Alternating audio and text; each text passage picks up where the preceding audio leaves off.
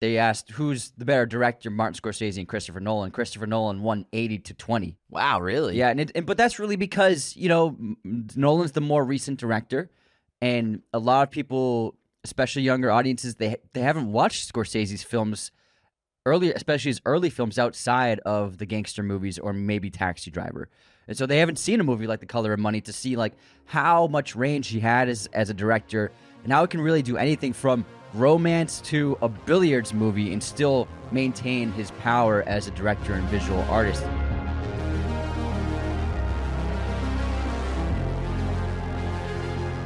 What are the most underrated movies of all time? That's a question we'll be asking ourselves today in this episode of Raiders of the Lost podcast. Hello, everyone. Welcome back to another episode. Now, we put together a list of the 50 most underrated films in our opinion. Now, It's very these, subjective. now, these are films that either have too low of a rating with uh, with critics and audiences, or they just aren't talked about in the cultural zeitgeist, especially in the film zeitgeist. So They're films that are great, but like you never see them talked about online. They don't have that many ratings on Letterboxd. Why doesn't anyone talk about these movies? Nobody talks about them. So we're going to talk about them. I'm actually very happy with this list. There's some movies that we hope maybe you haven't heard of and maybe you'll watch after listening to this episode. And then there's some movies that I'm sure you've heard of and you're like, you're probably going to be like, "You know what? That is underrated. Let's let's go. Let's go." And we try to hit every genre, almost every time period. We have rel- recent movies. We have movies from the 70s, movies from the 80s. We have science fiction. We have horror. We have action. A little bit of everything on here just to kind of. Got some Tom Cruise? Blend it. Yeah, we got some Tom Cruise on here. Don't you worry. We got Tommy Boy on here. but we also posed a question on Instagram and Twitter, which maybe about halfway through, we'll read the answers to what you all thought were the most underrated movies of all time. I can't wait to hear that. Me neither. It's going to be terrific. Now, do you want to get this kicked off with uh, the first one on our list? I would love to start off our 50 most underrated movies of all time. And this the list isn't in order of quality. This is just a list of it's kind of randomized. and also, if you want to listen ad free to this episode, all you gotta do is sign up for Patreon at patreon.com slash Raiders of the Lost Podcast. Minimum $5 tier. Anthony, what is the number one movie on our most underrated films of all time list? Now we're gonna kick this off with a Ryan Gosling film, The Place Beyond the Pines, from Derek Cianfrance. This is one of my favorite crime films of the century. It's incredible. There's really nothing like it. And it doesn't really get the love it deserves. I think it's an all-time crime film. If I was gonna make a list of like top ten, top 50, top ten crime films that don't involve the mafia, I would put this on the list, absolutely. And Gosling's incredible. Ben Mendelsohn's great. Dane DeHaan, uh, Mahershala Ali, Eva Mendes, just an incredible cast. And it's a fascinating story. Bradley Cooper about this like triptych kind of storytelling of basically three chapters in this life, uh, in the family life, essentially. And I just think it's really incredible. I always go back to The Godfather when I think about this movie, when I watch it. Obviously, the scope is way smaller, but we have a crime epic that spans generations. So we have these two men who coinc- coincidentally meet on an armed robbery because Ryan Gosling plays a thief and Bradley Cooper plays the cop that takes him down, basically.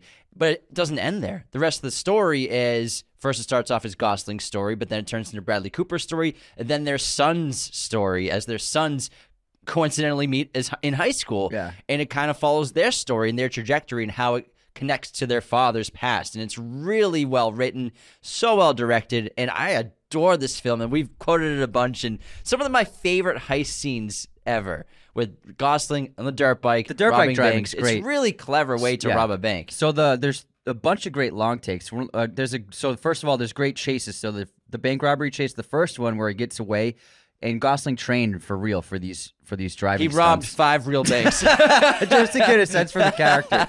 But like he's evading the police, then he goes into the truck. Mendelsohn throws the, the door down. That's an incredible chase. The cemetery chase is fantastic with one of those cops chasing Gosling through the cemetery. And then this movie has one of my favorite um, long take oneers of recent memory, and it's Gosling at the carnival. Opens with him in his little trailer playing with a knife. Then he gets called out, so he get, puts a jacket on, walks through the carnival, gets on his dirt bike, and then he goes with the other t- two dirt bikers through that orb that they're riding around. That's all one take, and it's just a phenomenal oneer. Between Drive and this, these two movies maybe made Gosling the coolest actor in Hollywood today. I agree. I agree. Because the the character design of both of them, obviously, Driver kind of created a Halloween costume for film bros out there, but then the the design for his character in Place Beyond the Pines and the character in general is just beyond cool. Very similar to like a Paul Newman esque character from the past. I do think that his the bleach blonde hair, the tattoos, the messed up clothes, the paint covered clothes, it really inspired fashion for a few years for sure. And then everyone's obviously waiting for us to go put the money in the bag. Your hands in the air. Your hands in the air. we love this movie. Place Beyond the Pines is epic, and that's why we put it number one on our personal list of 50 most underrated movies. Let's move on to number two. And this is a Tom Cruise movie. Oh, yeah. And we have it underrated because we think it's just underappreciated for how good it is in the science fiction genre and in the action genre. And of course, we are talking about Edge of Tomorrow, which is essentially a Groundhog Day type of film where a character is reliving the same day over and over again. This is based off a manga. And also, it's just so goddamn cool and epic, directed by Doug Liman, where there's an alien invasion, these mimics who we discover can reset the day, which is why they are so efficient at conquering planets and conquering worlds, and their current conquest is Earth. And Tom Cruise plays basically a political, military uh, employee who kind of just runs the politics A behind PR the scenes. guy. Yeah, PR guy for the military. He actually, and then he eventually gets put on the front lines in war as a Marine. And he dies, but he gains the powers of these mimics, these aliens, and he's able to now reset the day and becomes the only hope for humanity. It's so well made. The Yeah. action is so unique. Never seen anything quite like it. I love the character design of just the suits, the exosuits, as well as the aliens. I adore Edge of Tomorrow. In in terms of Groundhog Day movies, even though Groundhog Day was the first one, this is my favorite Groundhog Day movie. Same. Ironically. Yeah. Yeah, but then I put Groundhog Day second, and it's fun seeing Tom play a coward because it plays so against type for his entire career, and he did it really well. And then Emily Blunt is absolutely fantastic in this film. It's one of my favorite action movies, one of my favorite science fiction movies of the last 20 years. It's really, without a doubt, endlessly fun- entertaining, super rewatchable, just a flat out phenomenal sci fi film. Yeah, I think that's the best word for it. Rewatchable. It's so rewatchable. it really so is. good. Can't- I hope. I really hope they make a sequel. And it has a great ending. It does. Great ending. It does. All right, moving to the next It's one. funny that the, his character at the end of Edge of Tomorrow. It's so similar to Pete Mitchell in Ma- Top Gun Maverick. I feel. Yeah, like. pretty much. like the smile and everything. But the it, the start of the character is so It's- different yeah. from Mitchell. All right, let's move into the third film on our list, and it's got two heavy hitter actors. We got Matt Damon and Edward Norton. Maybe y'all can guess this movie. It's the best poker movie ever made. Rounders. Now there are other movies about poker and card playing made, but they're not really as poker centric as this one is, and it's really incredible. It capitalized on the peak interest of Texas Hold'em in our culture in the late '90s and early 2000s. It was really popular. People were watching the the World, Series, of Poker, on E ESPN every year. It was ESPN eight the Ocho. the Ocho. it was such a popular sport, and this film Sport. It's a sport. Yeah. yeah. It's not a sport. what, what would you call it? A game? A game. yeah, but It's not a fucking. Anthony, there's no. It's not a sport. It was just on ESPN. They just had the rights. to What are you high? no, they're running on treadmills the whole time. are, are poker players athletes, Anthony? well, it's pool sport. I, I- Yeah. Is it considered a sport? Yeah. Billiards considered a sport. Yeah. I mean, that's actually a physical thing, though. Uh, What's not physical about poker? You're literally the same physicality of It's it's picking- mental. picking up a cup of coffee. Dude, tr- hold the control of your composure is super physical. I wouldn't consider billiards or pool a sport.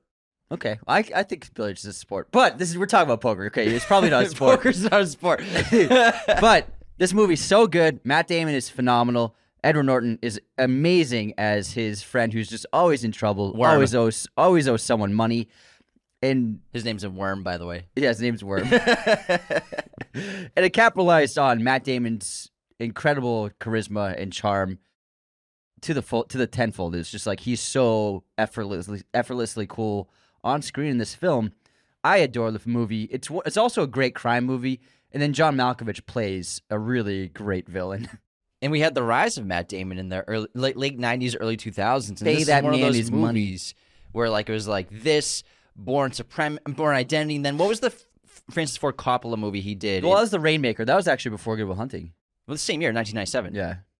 So it came out before Go Hunting. Mhm. Okay, but still like the rise of Matt Damon because Saving of- Private Ryan. Yeah, Saving Private Ryan. one. So we had the trajectory of obviously Matt Ben won the Oscar. Ben goes one direction. Matt goes the Streisand direction. I thought Matt Damon was more of a Streisand, but he's really rocking the shit in this movie right now. ben became the tabloid guy, leading all these mediocre big blockbuster films, and Matt kind of made these smaller budget independent films because he made that deal. Was it with Miramax? They both well, they, well when they signed Good Will Hunting, they made a deal with Miramax to actually write three films, but then that never happened. But then, but Matt signed a deal. I think it was with Miramax or Weinstein Company to make to act in five movies. And Maybe, yeah, and he made a bunch of those because a lot of those movies were produced by the Weinstein Company back then. But Rounders, you're right, is probably the best poker movie of all time. Let's move into an A24 film, a horror film from them, which came out all the way back in 2015 when they were really just turning that engine on and kicking out some really great ideas. Before it was really a brand too. Exactly. And we have Green Room, which is an excellent horror film led by Anton Yelchin and Imogen Poots, as well as a great supporting role from Patrick Stewart. This was directed by Jeremy Saulnier, and it's about this little independent rock band that's on this very small van tour basically playing these small bars and they play a venue that turns out to be the hangout and kind of the headquarters of a fascist neo-nazi gang and they get trapped in the in the green room after playing a very anti-nazi song And, witnessing a murder. and witnessing a murder. That's right. That's the really Yeah, important part. yeah. They, they piss everyone off with their music. Yeah. Then they witness a murder. They're trapped in the green room, which is the the back room of before a comedian or a musician or whatever goes on stage, and they have to basically fight their way out while all these neo Nazis want to kill them. It's so good. Great gore, great action, and excellent acting. It's so shocking, and it's one of those great one location movies that's so rare to pull off, but they really do. Patrick Stewart was so surprising in this role as the leader of the crew, and he's just dynamic. But Yelchin, rest in peace, he was a really great actor, and he would he would have been huge in Hollywood by now. Well, he already was. Yeah, but he was but he was rising, and he was he was like so talented. Um, Im- Imogen Poots is great. The other supporting actors are really good. There's a bunch of people you'd recognize and seen a lot nowadays, but Joe Cole from Peaky Blinders. Yes, yes, he's great. It's just a, a really incredible movie. It's scary, it's shocking, it's gory, it's bloody, and it just is. You, it's unpredictable too, which is really important for a horror film to be unpredictable, and absolutely is. I, I, know love y- it. you're excited to talk about number five. Speaking of sports and pool, Speaking of billiards, now we have another Tom Cruise movie. I know it's two two in the top five, but this isn't ranked. It was just like you know I had to put it up early because I love talking about it's it. a Scorsese movie. This is Martin Scorsese's The Color of Money, which is a sequel to The Hustler starring Paul Newman. Paul Newman also reprises his role in this film, bringing up the young protege Vincent, played by Tom Cruise. This movie is a perfect sequel, and in my opinion, it's one it's one of the greatest sequels ever made. It could be the possibly the greatest sequel ever made. for- Godfather 2 is coming at you, bro. Godfather 2, Dark Knight, this one, uh, the Lord of the Rings movies, obviously, but this deserves to be in that conversation. It's that good of a movie. And unfortunately, you know, for Scorsese movies, this is very much untalked about. It's not well seen, especially by younger audiences. But make no mistake, it really is exceptional. And I, I like how After Hours has gotten a lot of love recently. yeah, out of nowhere. I see it a It's lot. It's been great, but I also think that The Color of Money deserves that too. And a lot of people, you know, I saw this poll on a big Instagram movie account. They asked who's the better director, Martin Scorsese and Christopher Nolan. Christopher Nolan won 80 to 20. wow, really? Yeah, and, it, and but that's really because, you know, Nolan's the more recent director and a lot of people, especially younger audiences, they they haven't watched Scorsese's films early, especially his early films outside of the gangster movies or maybe Taxi Driver. And so they haven't seen a movie like The Color of Money to see like how much range he had as as a director and how he can really do anything from romance to a billiards movie and still maintain his power as a director and visual artist. And this film is so expertly crafted, so well directed, visually dynamic for being a movie about pool. And then to see a young up and coming Tom Cruise really showcasing his true star magnetism opposite one of the biggest movie stars ever is just an incredible movie to behold. And in terms of legacy sequels, It's the best. and you yeah it's up there. You don't have to watch the hustler to i mean yeah you don't have to see the hustler to enjoy and understand the color of money as well. Not everyone is up is up for watching the hustler. It's a very slow film from 1960 60. six- 1960 Yeah. black and white so it's very slow paced for that era. It's normal but for today's audiences they might not be able to sit through it entirely. Color of money fast paced entertainment energy is there. And fast eddie is an incredible character played by paul newman and what scorsese does creatively to make pool insanely dynamic and exciting for cinema is really shocking. And i watched it for the first time last year per your recommendation over the course of the last like five years. Finally watched it and i texted anthony immediately five out of five. This movie's so damn good. I can't recommend the color of money enough. I have the poster in my room. That's how much I love it. and Anthony hugs it every night. before yeah, I hug my poster. He hugs the wall. I think you're gonna say something else before you change it to hug. What do you mean? well, you do have it on your ceiling. no, it's my blanket. but also, Paul Newman won his much-deserved Oscar for this film. Excellent third act, incredible ending to. Uh, and man, I love it. It's a legacy sequel. So, in terms of legacy sequels, I can't think of one that's better. It's up there. I mean, Top Gun Maverick's a great legacy sequel as well. That's true. Two Tom movies. I know, right? Jeez. He knows how to do the legacy sequels, man. Maybe he looked at Color of Money as like, how, Oh, they definitely did. Yeah. Next up, number six on our most underrated movies of all time list, we have another science fiction film. This one called Moon, starring Sam Rockwell, written and directed by Duncan Jones, aka the son of Sir David Bowie. David Bowie, Sir? Yeah. Sir David Bowie. Moon is an excellent film. It really put Sam Rockwell on the map in terms of being a leading man, in my opinion. He was in a bunch of independent films, and this is an independent film, but this one really got him well known, I think, in the film community. And it's an excellent sci-fi film. He plays a cat. He plays a man who lives on the moon for basically making sure the functioning of moon mining is going fine. He's he's there. He's the only human there to basically keep an eye on all the equipment for this company that's mining resources on the moon.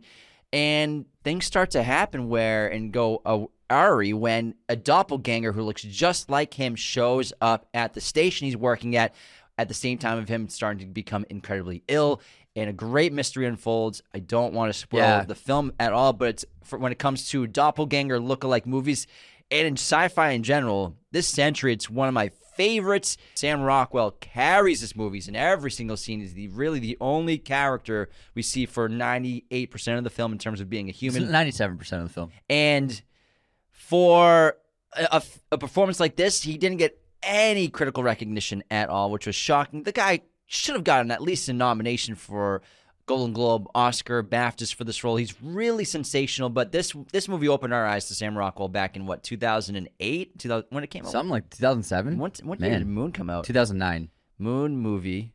Moon. 2009, yeah. Yeah. Yes, I did it. Excellent poster as well too. Excellent poster. Excellent. Excellent skiing. Excellent. All right, next up, we have. Sorry about Cortana. what about? Cortana? I think you didn't say. Moving on to not only one of the most underrated films of all time, but the most untalked about directorial debut of all time from the great Michael Mann. His film Thief, starring James Caan. It is incredible.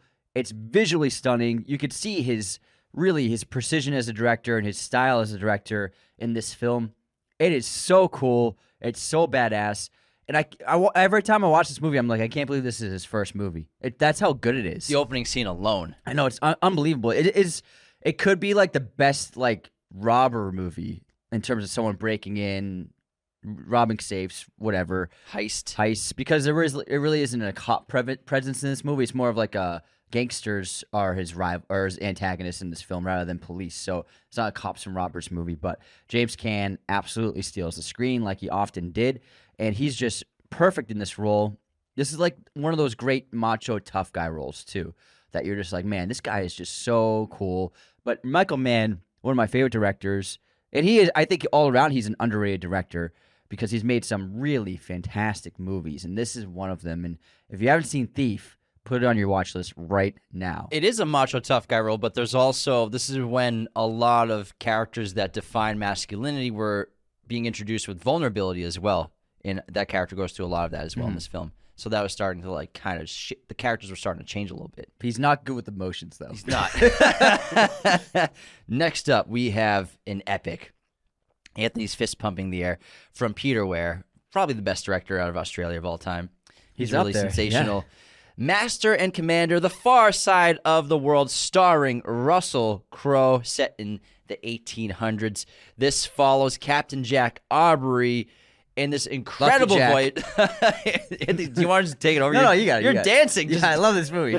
just do it, man. no, you got it. You're in in this it. incredible voyage. And when it comes to period pieces set in whatever century, 19th century, early 19th century, in terms of a voyage across sea, this is up there for all timers. Production design, sensational wardrobe, as well as the action sequences. Armada's going to war, Navy's going to war. We love it. It's so incredible to capture on film when you do it correctly. But Peter Weir, such a sensational director, he kills it with Master and Commander. It's a shame that we never got sequels because this is based off a book series, which is actually inspired by true events of a real captain and the adventures he would go on. And the the book actually took some crazy stories that this captain used to fool other rivals and to to take out other ships. And he was really this the real captain. I remember can't remember his real name, but Lucky Jack is inspired by him heavily. It's this guy who who was rebellious, but he was like an incredible leader and just the best salesman the Navy had. So they Oh, Jack Sparrow. yeah. yeah. And so they would give him he was so good at winning, but they the government hated him that they just gave him like bad boats and they actually gave him the smallest boat in the Navy, but he managed to take out the most dangerous vessels in the rival armies through his tactics, through his cunning, and through his incredible strategy. He's probably he's considered one of the greatest naval minds ever in history. And so Jack in this movie is inspired by him. Russell Crowe is unbelievable. The the battle sequences, they are absolutely stunning and still to this day, almost 20 years later, just stunning to behold on screen, and I can't believe they pull it off. Unfortunately, it wasn't that successful at the box office, although critically it's done pretty well. They wanted to make more, but they just didn't make enough money for them to make sequels.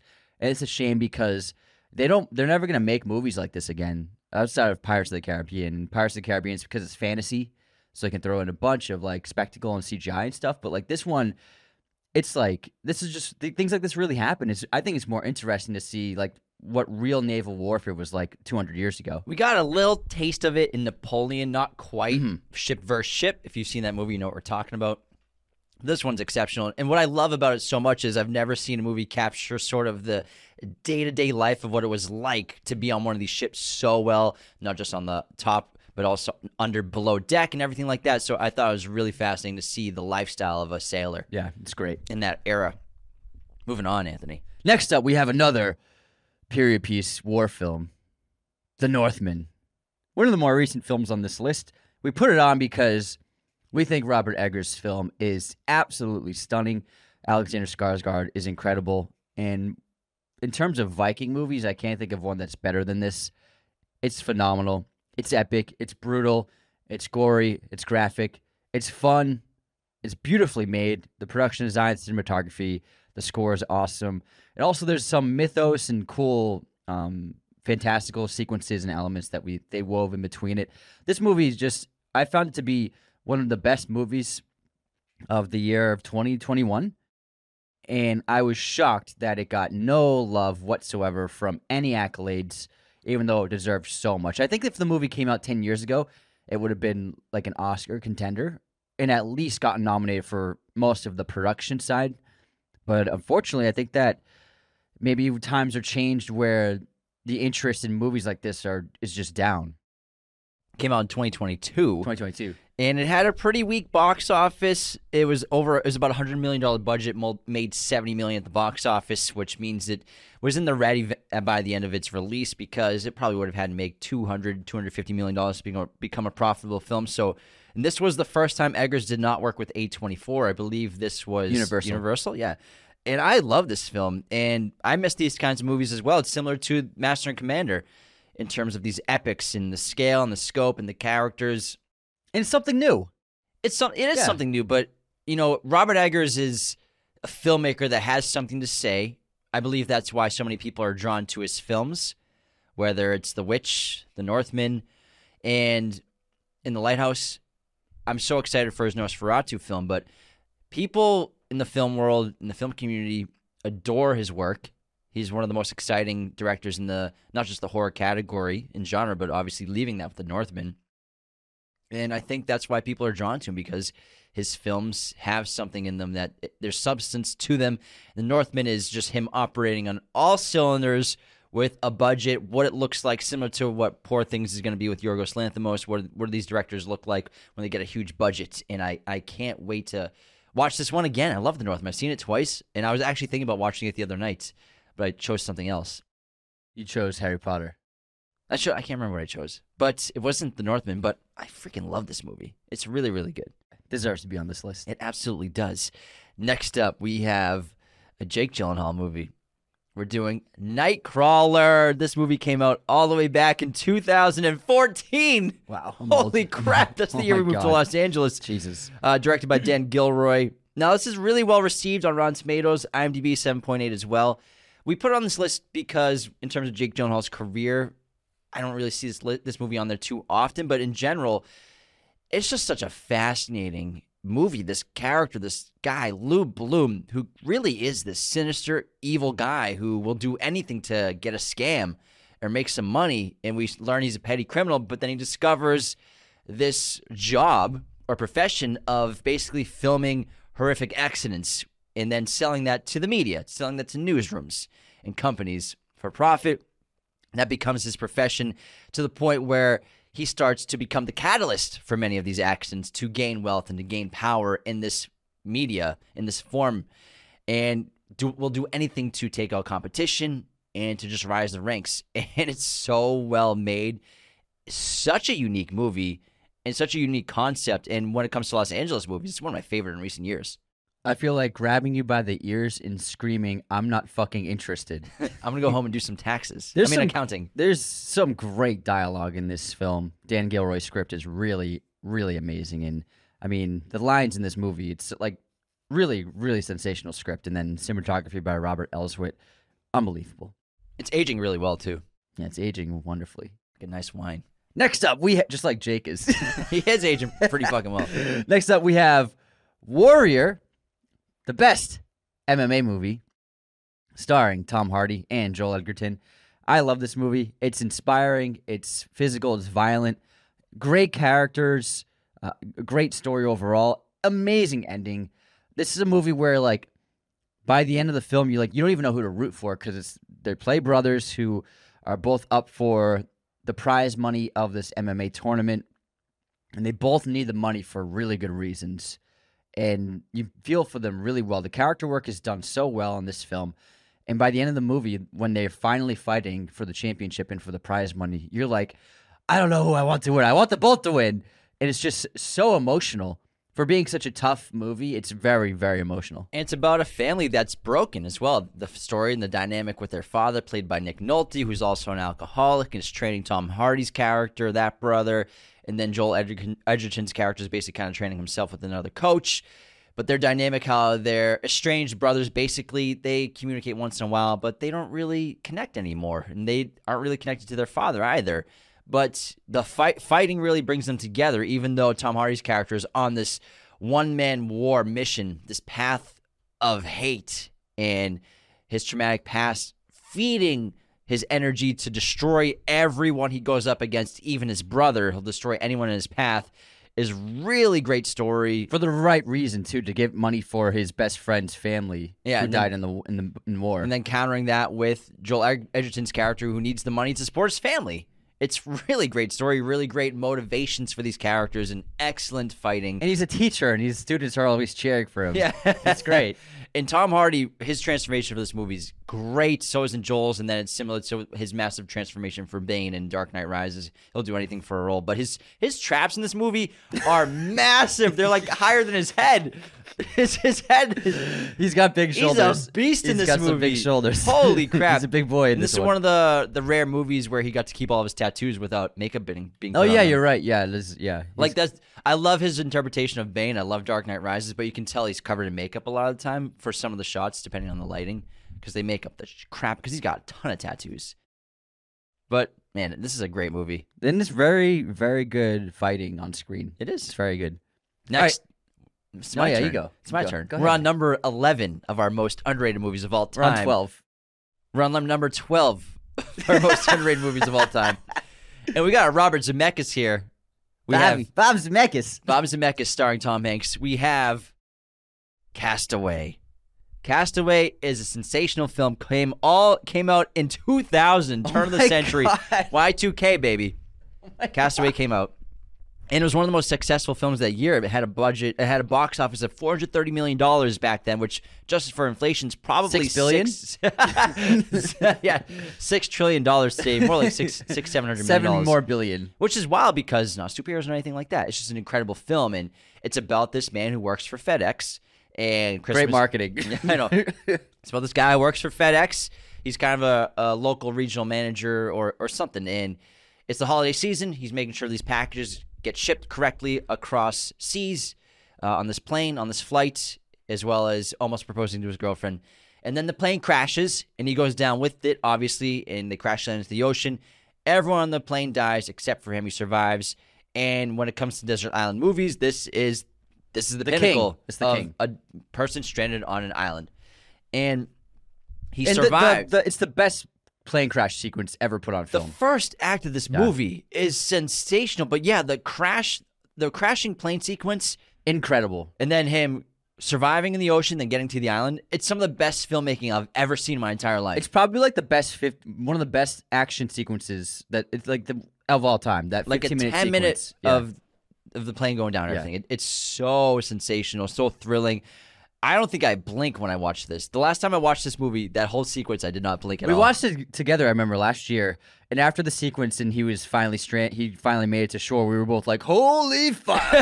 oh my god!" I just seen this in theaters, which we did not. But I know I'd seen it on TV a few times before. It was on TV a lot. It was remember very it was popular. like it was on like USA or TNT a lot. And then this man survives, and he's surviving and holding out hope on seeing his almost fiancee once again. And then eventually, we all know the story. He escapes that desert island Yeah. with some pretty clever uh, craftsmanship, but as well as the majority of the film is him by himself. And this is such a incredible performance, similar to Moon, where you have basically a one man show, but more so with Moon than this because we have a lot of flashbacks.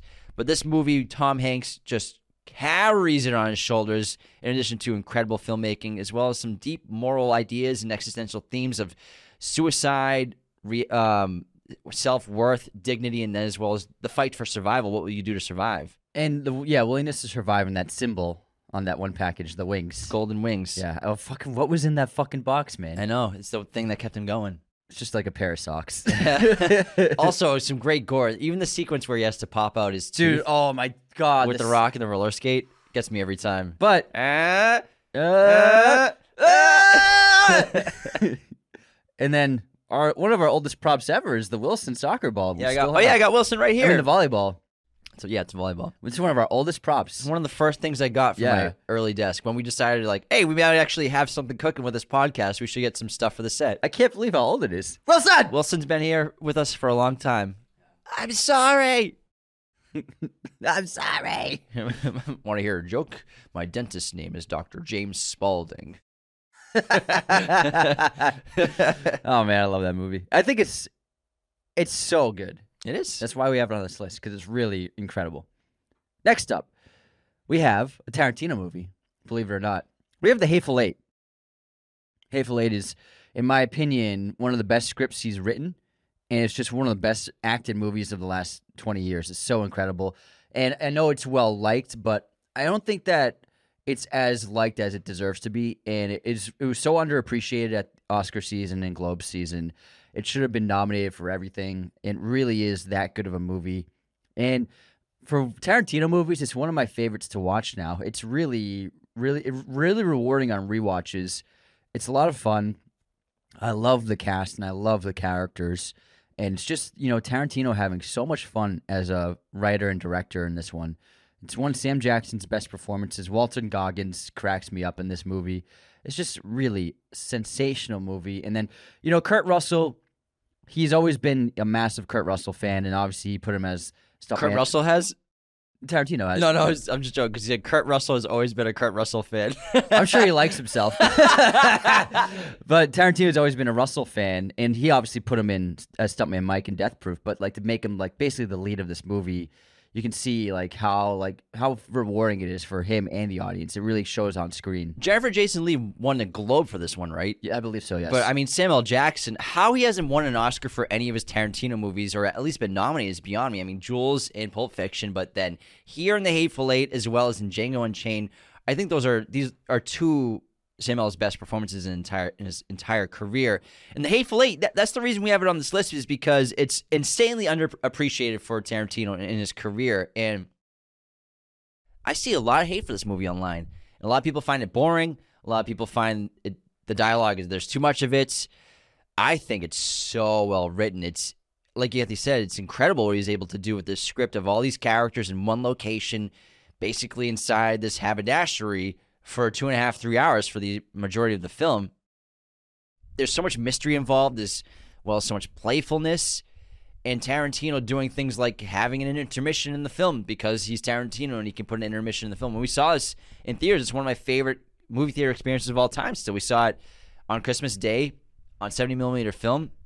They had an overture playing for about 20 minutes before the film started, which was really cool. They had a program, they had warps and pro- uh, wardrobe and props there, and they had a legitimate intermission for 15 minutes. It just had it was just the screen cut to black for 15 minutes.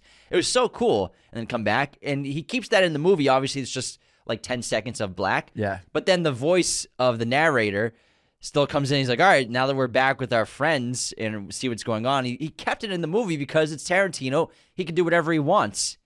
I think it's a perfect movie, honestly. And I, I still think that there's time for it to be appreciated aptly for what it's worth because it's so well made.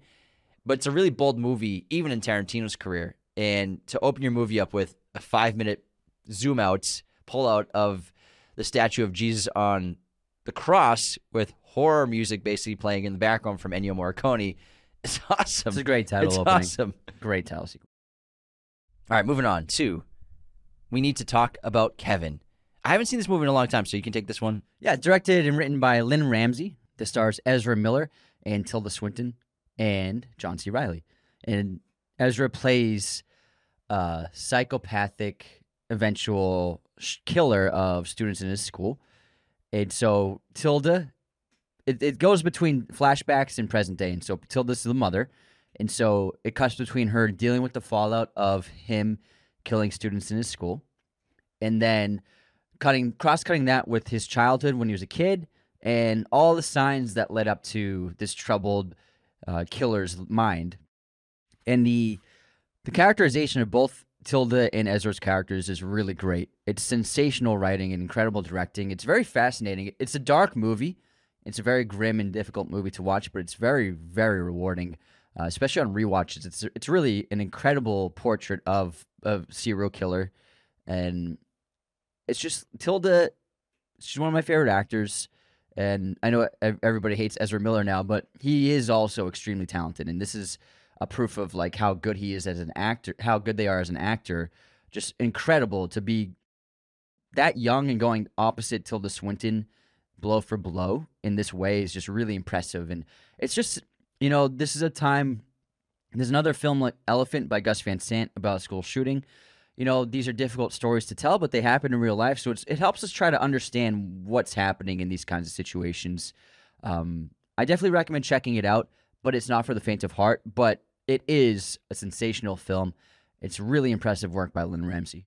Moving on to number 15, we have a David Cronenberg film starring Viggo Mortensen, Maria Bello, and Ed Harris, as well as Willem Hertz. A History of Violence. This movie is so great. It's got an awesome mystery and twist. Viggo Mortensen plays this character, this guy named Tom Stall. He's just a simple guy in a small town in the middle of fucking nowhere, like Idaho or something. And he has this diner and he has a family. He's got the whole thing the wife, the kid. Very happy man, very normal life. Until these robbers come to his diner and try to rob the place, and he messes them up and destroys them with precision and skill. That And- not even he knew he had. yeah. It seems the audience is like, who is this guy? And it gets national attention. A news story is made about him. And then these weird wise guys start to come From to Philly. his town to start asking him questions, and they seem to know him.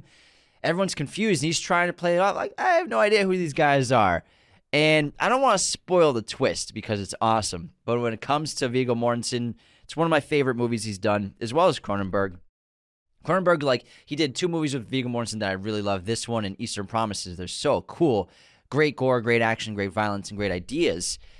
And this one specifically is it's just it's just got such a great twist and a great third act. And I really, really love the script. It's an awesome idea, and I can't recommend it enough. Amazing twist. Um, you don't see it coming, and it's really, really great. It's very violent. It's a great film about violence. I love it.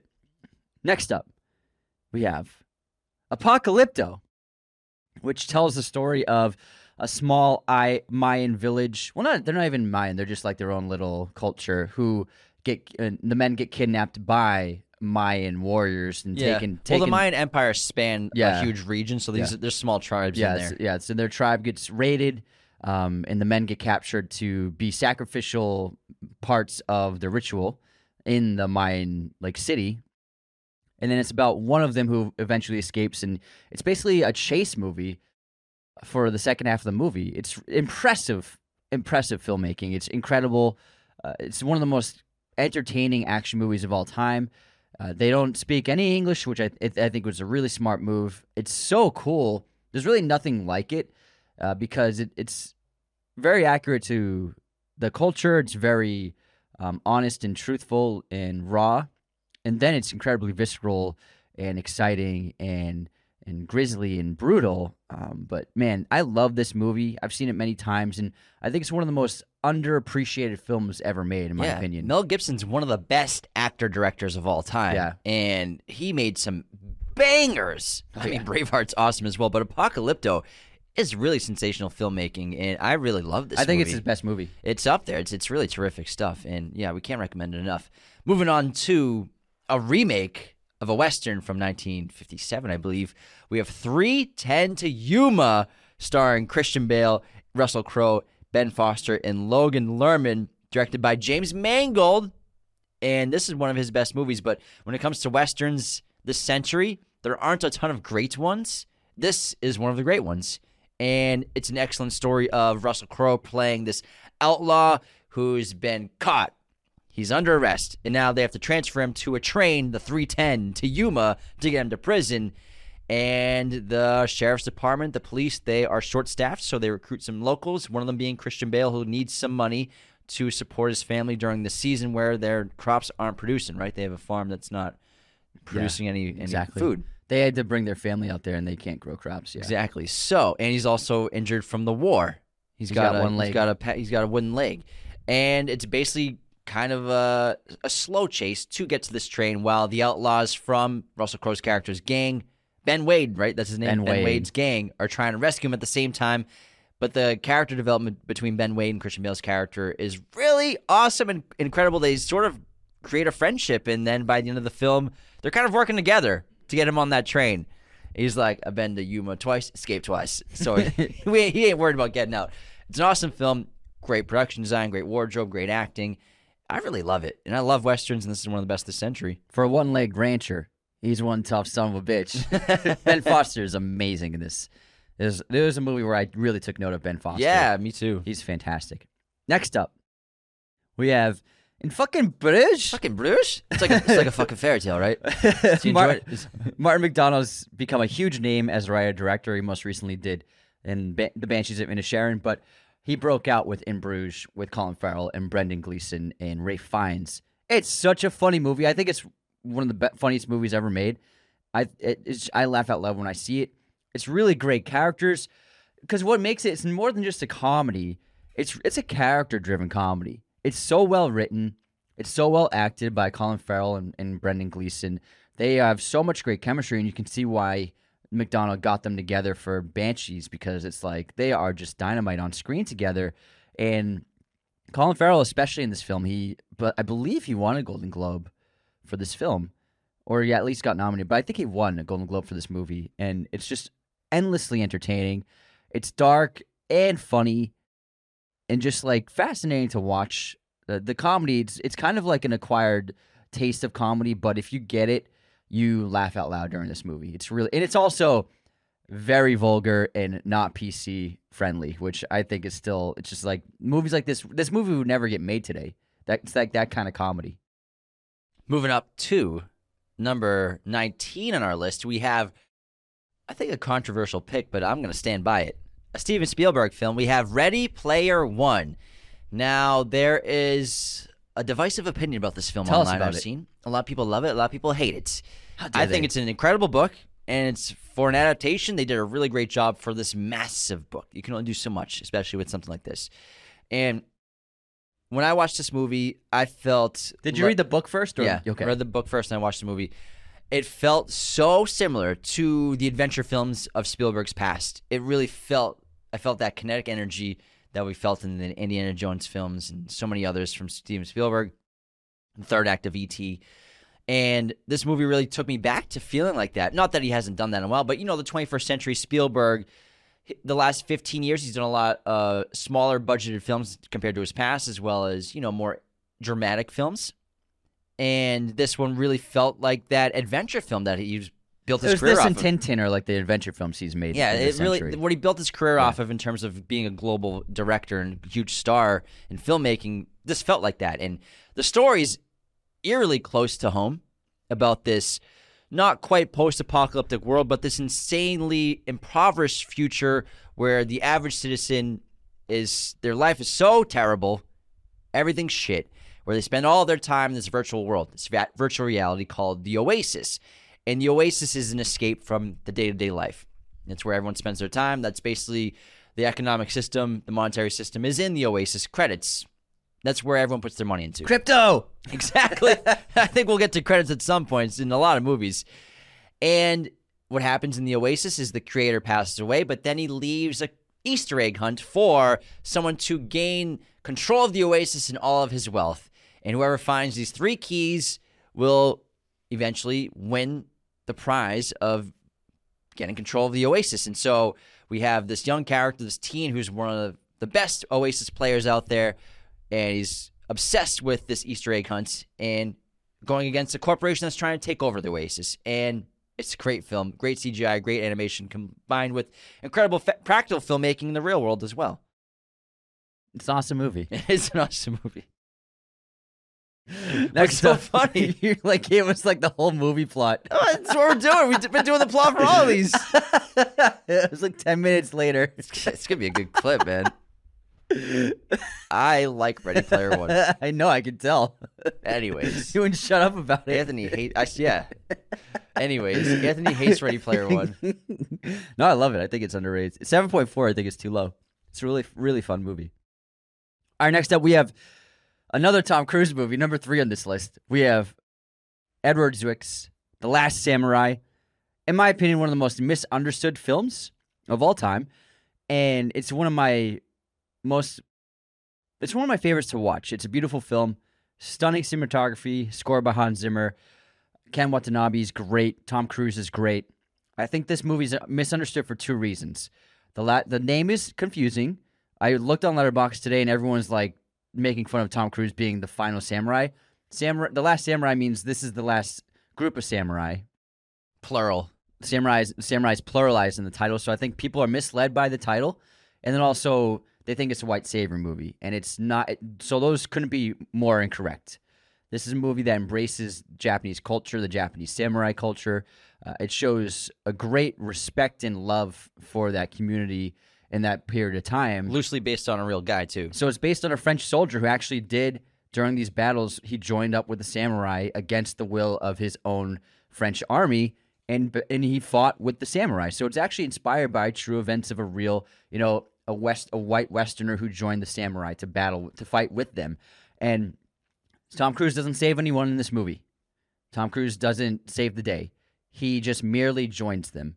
And he doesn't even actually become a samurai. So I think that people are they don't understand what the movie is. And this movie I think is an embracement of that. And also if you want to make a big samurai epic, the only way to get it get it made on this kind of a scale is to get a movie star in it. And Tom Cruise was is one of the biggest movie stars of all time. So you got to put him on the poster to sell the tickets. And so I think that this movie is just not understood for how beautiful, how meaningful it is, and I adore the movie. It's rich in intense detail, spirituality, culture. It's Yes. a sensational film. We'll never get movies like this ever again. We really won't on And- this yeah. scale, this epic. It's awesome. And it does talk about, you know, the destructive forces of the white Westerner, especially in America and then in other cultures. So that dark past is actually really well embraced in this film and showcased. He plays a man who hates this culture and then he grows to love it. It's just really beautiful story. as well as the globalization of Western culture kind of infusing itself and taking over other cultures, which happens in Japan and happened in Japan. Yeah. And they show that in this film.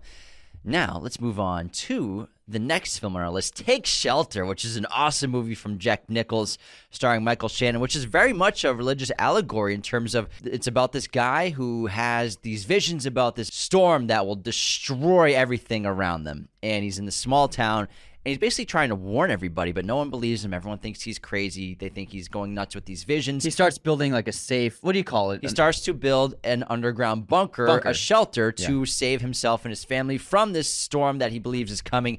Everyone thinks he's out of his mind. It's a great movie about is this guy having delusions or is he having premonitions, which is very similar to many religions, the stories that they tell in their religious text, whether it's the Torah or the Bible or whatever. So many of these stories are about these characters or these people who have premonitions of doom to come and saving people and saving themselves, or are they chosen by a higher power, a god, to save for them? For are they chosen for a reason to survive? And it's a big movie for it was for Shannon and for Jessica Chastain as well. It was part of 2011. Jessica Chastain came out with this, The Tree of Life, and two other movies. So she blew up in a big way because of this year. What a third act too! Great third act, and also like when he's he's he's investing all of his family's money in this shelter, which complicates things. It's a really co- really really good story. I love it. All right, next up we have William Friedkin film called Sorcerer. And now we've talked about this on the show quite a lot because it really is that good. It's about four men who have evaded complications and pro- problems from their past in different countries, and they've all they've all found themselves in a village in the middle of South America, just hiding from their past. And then a job is put upon the men. So in the re- in a nearby mining facility, they need um, dynamite to help with the problem that's happened with the mine. Now the dynamite is stored like 500 miles away in the jungle safely, and so these men are tasked with driving on trucks very sensitive dynamite across the jungle. Yeah, it's in these boxes. Yeah. If like you push it too much, yeah, it'll if- explode. If, if it moves too much, they will explode because the dynamite's been sitting out for very long, so it's extra sensitive. So it has to be transported very carefully, but they have to drive through the difficult terrain of the jungle. It's incredible. It's one of the most uh, spe- like awe-inspiring films I've ever seen in terms of a production standpoint. Like they, William Friedkin and his crew actually shot this in the jungle. It looked like it must have been hell to make, but it paid off. It's got one of the most insane stunt sequences I've ever seen. The truck bridge sequence is absolutely jaw dropping. It's really mind blowing, this movie, and it's incredible, incredible uh, filmmaking, acting, cinematography. The score is cool. So, I mean, in terms of movies that nobody really talks about, this has got to be top of the list that really deserves all the praise in the world. Plus that final shot, man. Oh The my final God. shot. Have you screaming at the TV?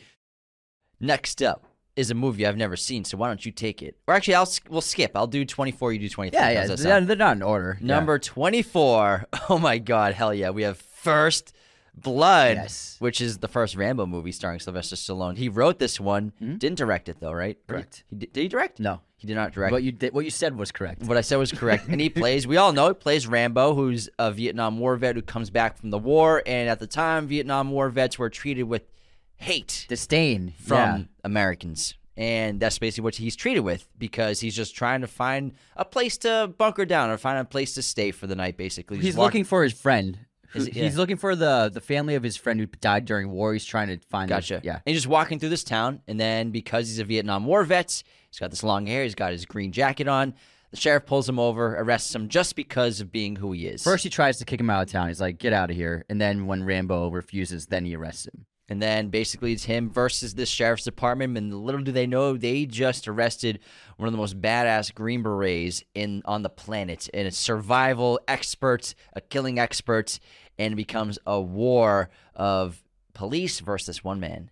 I think that because Rambo the franchise has become kind of like in a way not a joke but like not taken seriously because of first of all how many movies there are and how and many of them aren't really that great and because of how just action heavy ridiculous action it is.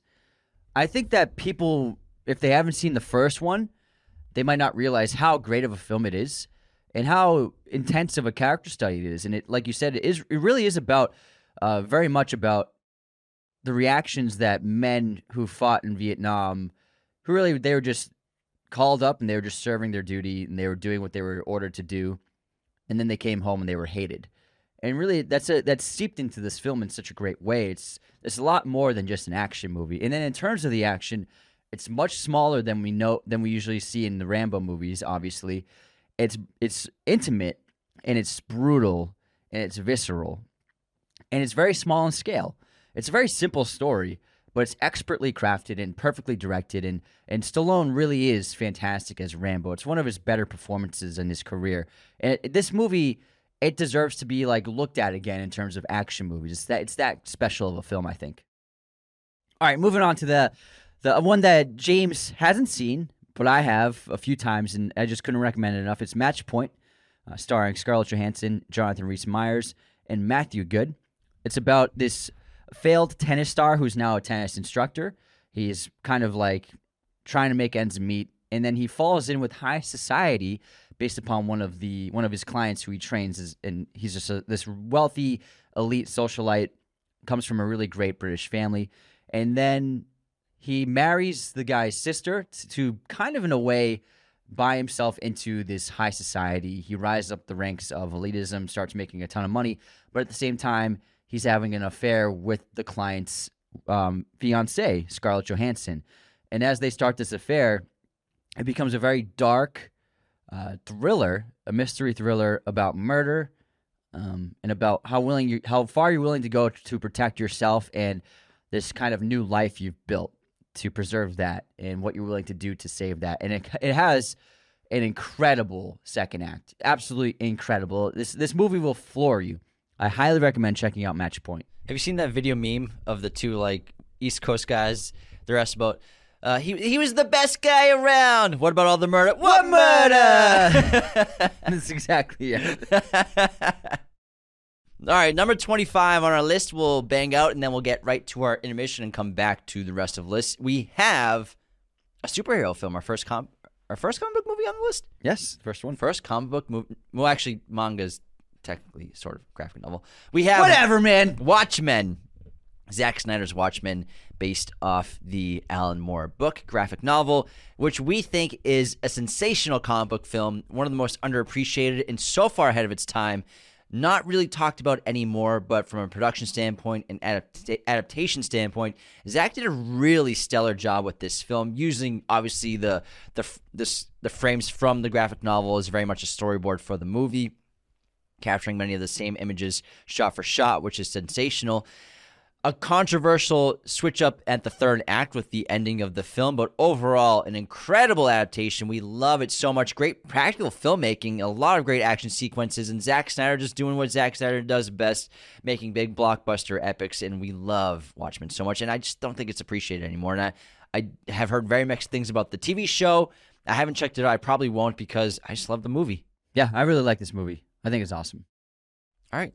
Let's head into our intermission. But before we continue, the very best way to support Raiders of the Lost Podcast is to become a patron at patreon.com slash Raiders of the Lost Podcast. It is a subscription-based form of support. Every single patron for perks gets access to weekly bonus episodes of the show. We just did one on Napoleon last week, so if you want to hear us review that film, you have to sign up for a Patreon, but everyone has access to it like I said in the beginning, you'll also get access to the ad free version of every single episode at the minimum $5 tier. $10 tier, you get access to our Discord. Going all the way up to $25 tier, you get a custom episode. $100 tier, you get so many perks. They're coming out of your ears like free merch, private watch parties, all sorts of things. Patreon allows us to do the show full time. So thank you so much for your support. You can sign up again at patreon.com slash Raiders of the Lost Podcast. I'll put a link in the description of this episode as well. Another way to support the show, leave those five star ratings and reviews on Spotify and Apple Podcasts. They really help us get seen by new listeners on these platforms. I'll read out an Apple review in just a moment. And then the number one way to help our show grow is to share us with your family and friends. Share us on your Instagram accounts, on Twitter, text episodes to whoever you want, YouTube. It's the best way for a podcast to grow organically.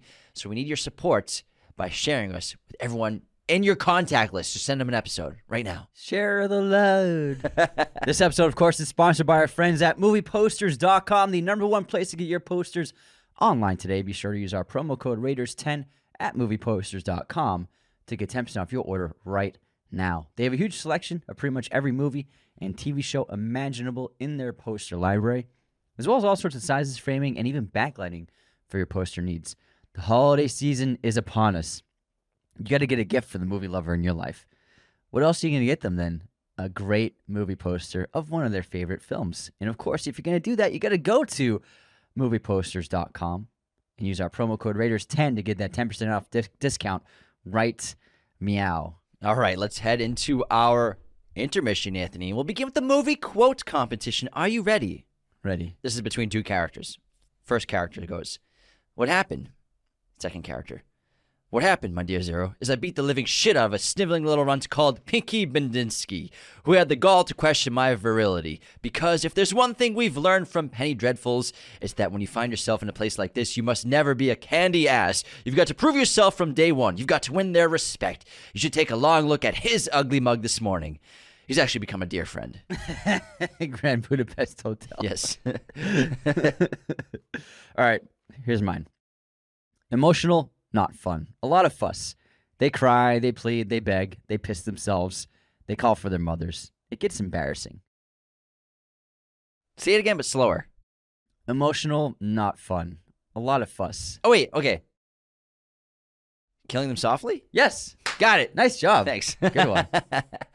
so that's when Brad's talking to Scoot McNairy's character, No, it's Richard Jenkins' character. Richard, Richard Jenkins' character. Okay, at the end. And then he says, I like to kill them softly. Gotcha. Yeah, when they're at the bar. America's a business. Now fucking pay me. Pay me. Moving on to guess this movie release year, Anthony. The Road. Hmm. The Road came out starring Viggo. John Hillcoat's a really good Australian director as well. Proposition The Road came out in 2006. 2009. Damn. Oh, wow. A couple years after No Country. Yeah. Everyone was like, we need another Cormac McCarthy another movie. one. Pretty Little Horses, obviously, like 1999, but he was hot after No Hot. Country. All right, what year did Animal Kingdom come Oh, we're all over Australians today. Yeah, I did a Ben Mendelsohn trivia 2009. section. 2010. One off. Close, close. Close, man. Close, but no cigar. No cigar. Movie pop quiz time, Anthony. Who directed Lawless? John Hillcoat. Yeah. God damn it. When I said, yeah, John Hillcoat's a direct, great director, I was gonna you, were say- pro- you were probably like, fuck. Yeah, I was gonna say yeah, Lawless too. All right.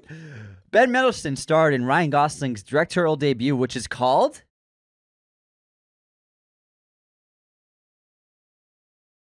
Something River. Um, not the river. It's fucking. Oh, what is it? Blue. You're no, close, Blue man. River. No, Rivers in the title. River is in the title. Um, crap. You're close, man. You almost got it. Think about it. You got this. Deep river under river. You're just going to try every word with river until you get it right. chair river refrigerator Lamp river, river. refrigerator river um oh my god oh it's gonna fucking piss me off i know this man i know it Clearly, you don't. Guillermo you gonna- know it, you knew it. guillermo was know gonna It. make it but he dropped out No, he no. He said he would have loved to make it. He he didn't drop out. so guillermo dropped out of the project you don't know any. Clearly, don't know what you're talking about.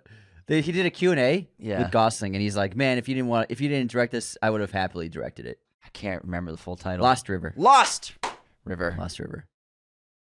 Nice try though. almost You got River. i got river You got a logo All right, what's your streaming recommendation? my streaming recommendation is The Proposition, which is on Peacock, directed by John, John Hillcoat. Hillcoat. so I I recommend that. I, I went with like underrated movies as well for my streaming recommend for my recommendations in intermission. Proposition's a great western that takes place in Australia. I picked uh, a Robert De Niro movie that I've been meaning to watch called Midnight Run. It's Midnight really. Ruin? Mid- it's Midnight Run on Netflix, and he plays a former cop who's now a bounty hunter, and he's found this high-priced bounty. This guy who uh, betrayed the mob. He's also wanted for for crimes as a criminal accountant, and so De Niro is trying to transport the guy across country from the East Coast to California, and it's really funny. It's a great road comedy, great action comedy. and It's really fantastic. I highly recommend Midnight Run.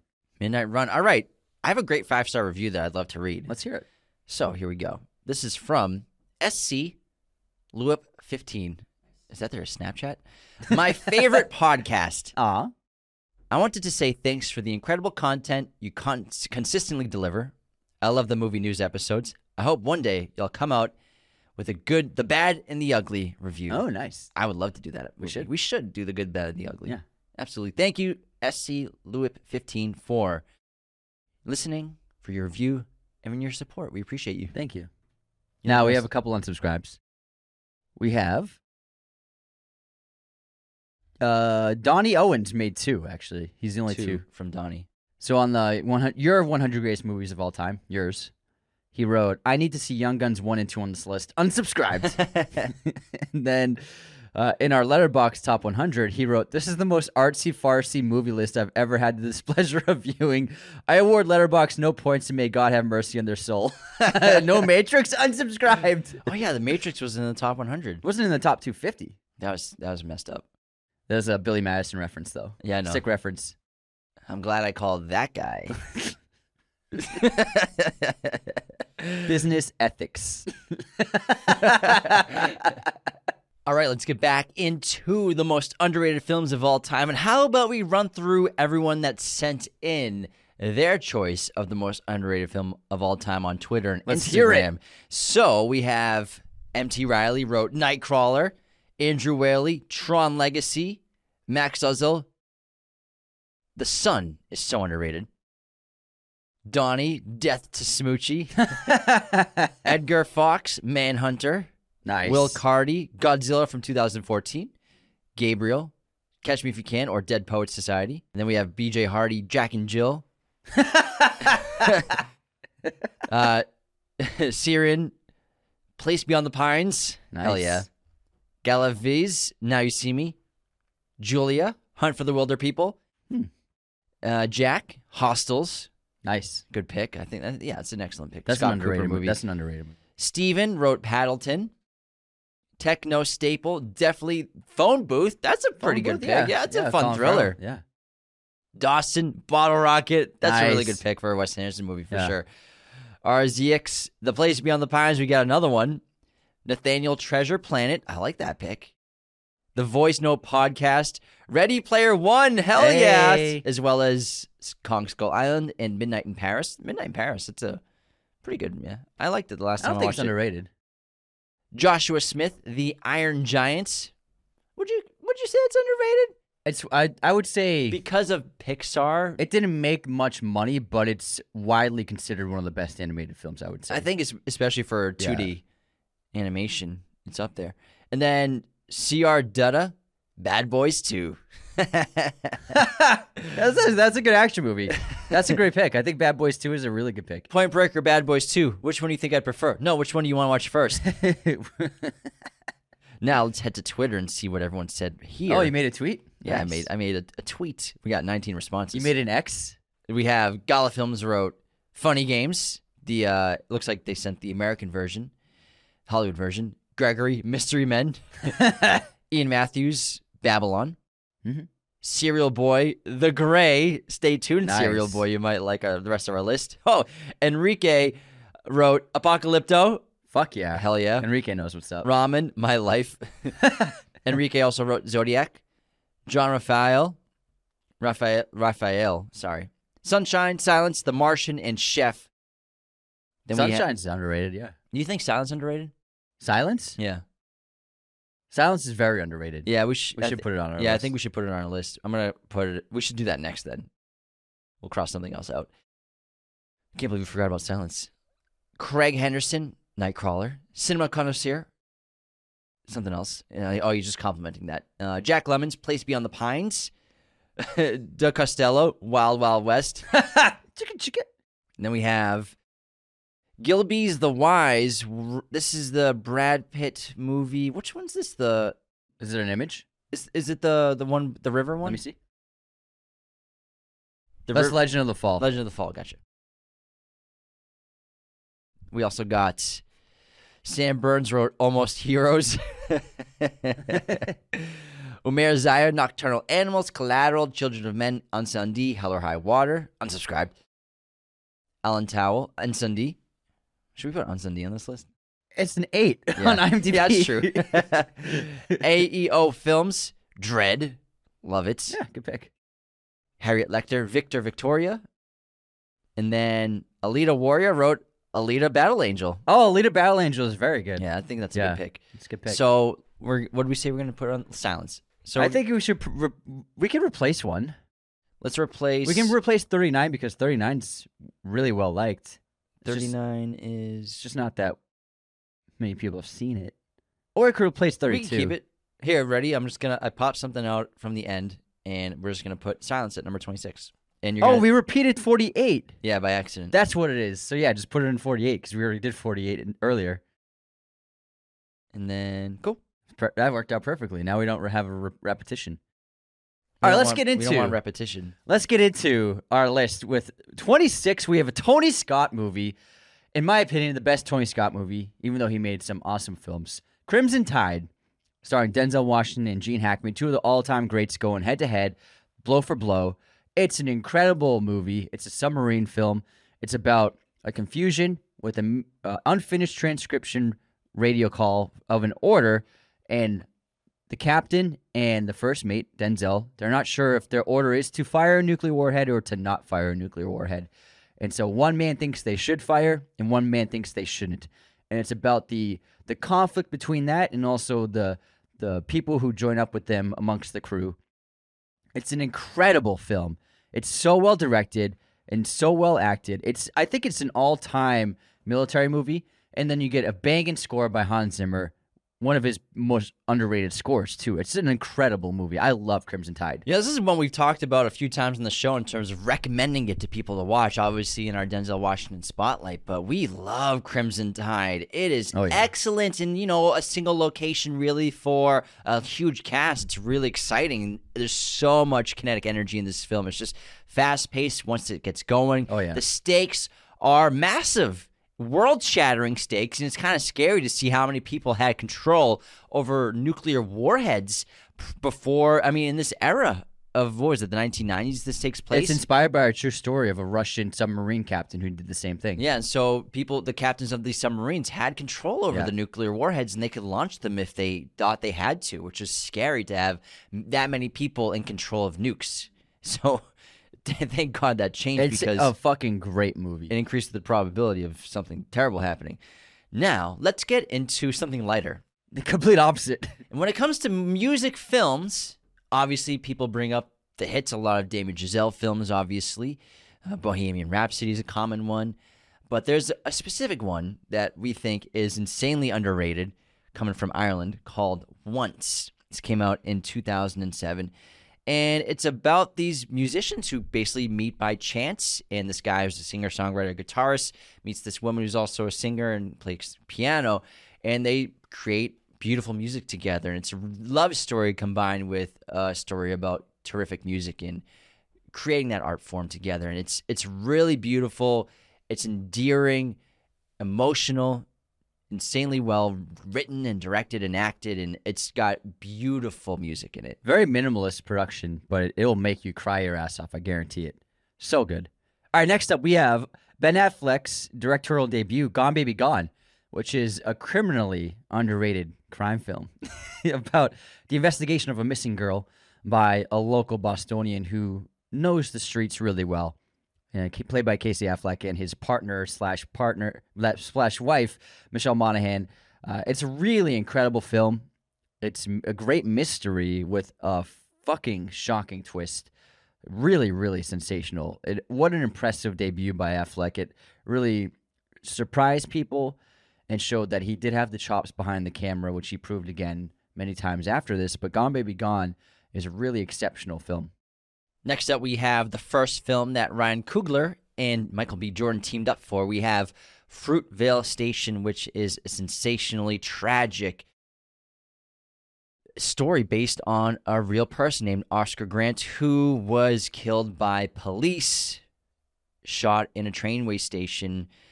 And it's so tragic and, and authentic to real life. And this character, this real life person, Oscar Grant, basically was trying to leave live a clean life and get things together and he had a lot going for him and he was gunned down basically for really being in the wrong place at the wrong time and also based off of his skin color obviously and it was a really early story of that that broke national attention back in the was it the 2000s and it's a tragedy that will leave you weeping for hours like when me and Anthony saw it he was crying for he was sobbing for 3 hours after we saw this movie and is it's an incredible. Is it debut a debut from Ryan Coogler or no? This is his debut. It's an incredible debut. He made it through the Sundance Labs program. That's right, and Michael B. Jordan really shot to stardom with this movie. Obviously, he had uh, a young career working on The Wire and in, in supporting roles in movies, but this one was a big leading role for him, and he's shot to superstardom since. Next up, we have another comic book movie, which is criminally another criminally underrated film, Man of Steel. Zack Snyder's Superman film. It's one of my favorite comic book movies. I think it's really special. There's no other com- no other comic book movies really like it, and I like what he did with the character. I like what he did with the tone, with the filmmaking. It's a very inspiring film. Cavill was absolutely perfect as Kal El Superman. I love the Krypton sequence. I love Zod as a villain. There's so much that works for this film. The score, like how do you top John Williams' Superman theme? You don't really top it, but you do something that's just as good and and as just as powerful.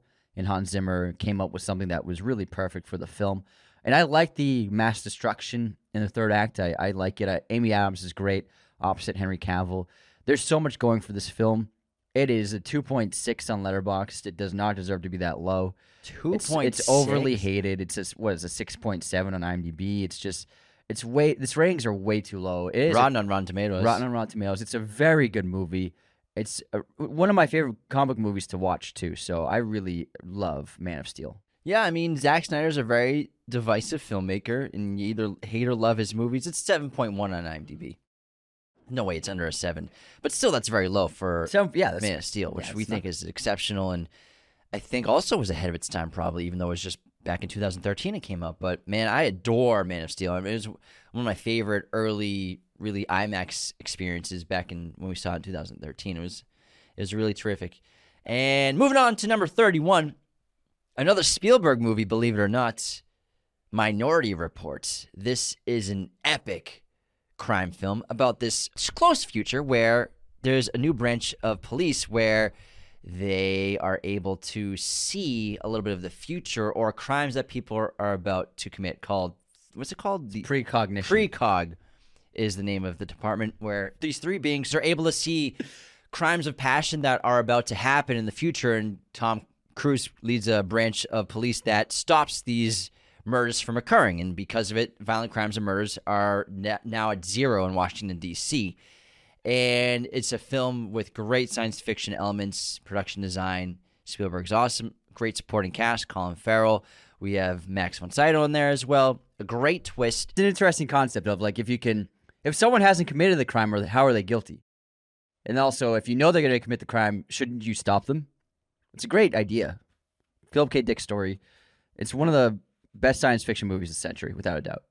It's incredible. For sure. So well directed too, dude. The fucking long takes in this movie are great. oh my god. Next up, we have an Al Pacino movie. Because he's been in so many great movies, I think this one gets really for like underlooked and forgotten. It's Serpico, based on a true story, um, directed by Sidney Lumet, one of the greatest American directors of all time. Serpico is a great story about an undercover cop who's struggling within a corrupt system and trying to change the system of the police force in New York City. This all really happened. His story really changed things in terms of uh, creating like the IA, the Internal Affairs, things like that, which didn't exist. It's an incredible cop story. It's a great crime film, and it's an all-time Al Pacino performance, and he really completely transforms into this role. I love Serpico. Get this to the mayor. Get this to the man. Next up, we have another Tom Cruise movie and another Michael Mann movie. We have Collateral, baby. This is an excellent crime movie. A lot of crime movies on this list. Tom Cruise basically plays a hitman played named Vincent who is taking Jamie Foxx's character Cabby and takes him on as his personal chauffeur for the night while he's carrying out all these hits that are connected to one specific person. His final job of the night. But Jamie Foxx, even though he's basically in this kidnapped scenario that he can't escape, tries his best to stop Vincent from carrying out what he is doing for the entire course of the night. It's awesome, fast paced, ticking clock. Really, just sets is set in like a three hour period, which Yeah. is really fascinating. An awesome supporting cast, and Vincent is an excellent character from Tom Cruise. He never really does villains that often, but also the character design of having this short cut gray hair and being this just badass killer. It's so cool to watch. it's a great film. It's a great LA film. Yeah, Great LA film. Also, Mark Ruffalo early role that's right. as the detective. detective. Detective. and remember who plays the gangster in the club? Oh, and, um, and, and Jamie Foxx has to pretend to be Vincent to fool to get the uh, the data card. let me think. It's Javier. That's right, Javier Bardem. Earlier Javier Bardem role in, in Hollywood. He's great.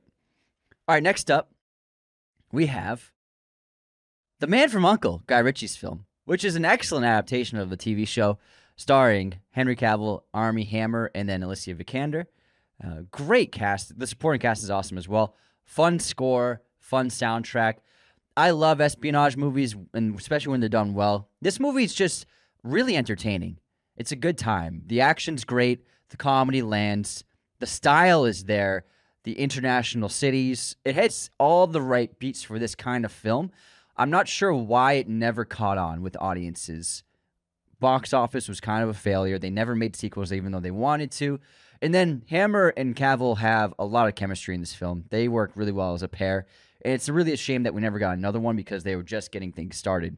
But I, I love this movie. It's really, really well done. has everything you want in a Yeah. spy movie and an espionage movie. Maybe it's something about the Cold War setting that people really aren't interested in. I don't know. Like, Well, I just think that period pieces nowadays is hard to sell for a huge box office. Anything with a period, that's guess. a period piece. I guess. And this came out what 2014, so the year after Man of Steel. So it's kind of shocking that it wasn't as big as a hit as I thought it was going to be. And Hammer was coming off Social Network, so they were both big stars. Alicia Vikander was a European sensation. Guy so- Ritchie, I love this movie. It's got so much style and so much Yeah. class. I, I'll put it on any time. One of my favorite like guilty pleasure watches. I guess not guilty, but just like insanely rewatchable. That's the Great word. soundtrack. Great. It's a Great, great. soundtrack that got me interested in Motown and soul. Yeah, it, it- yeah, you're right. Uh, Solomon Burke's got a great song in there. There's a great soundtrack.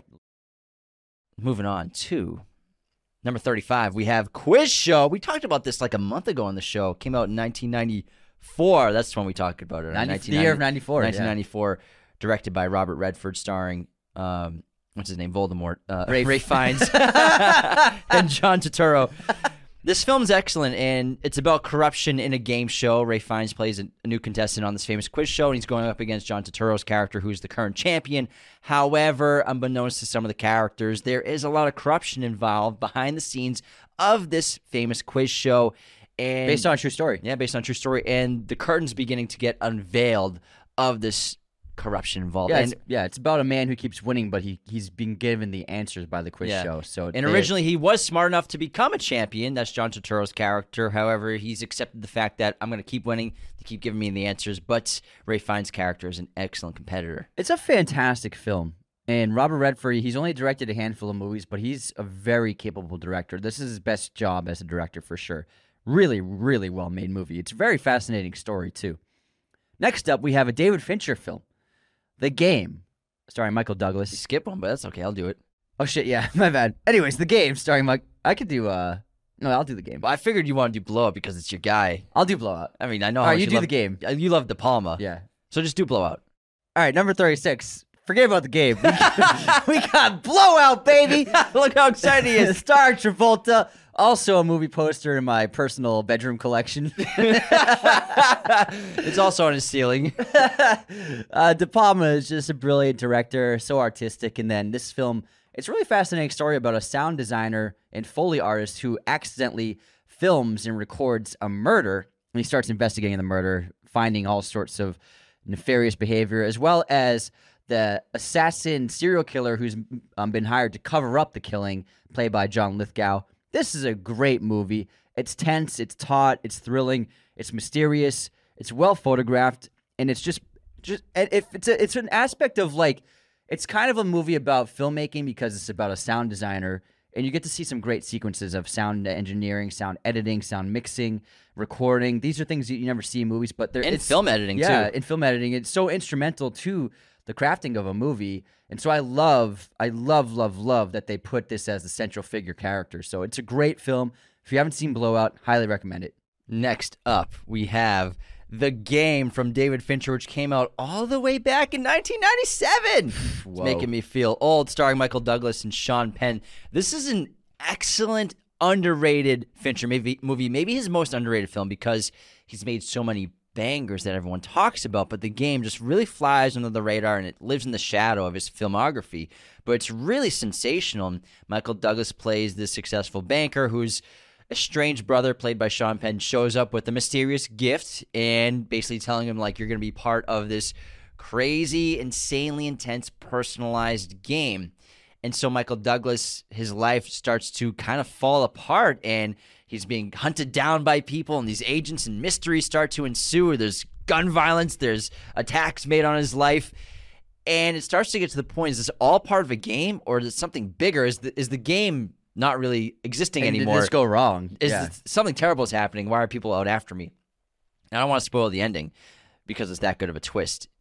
But What man, twist. What a good movie! Great mystery, great suspense, keeps you on the edge of your seat, guessing the reality of what's happening until the last literally three minutes of the movie. and Douglas is fantastic. really He's really great.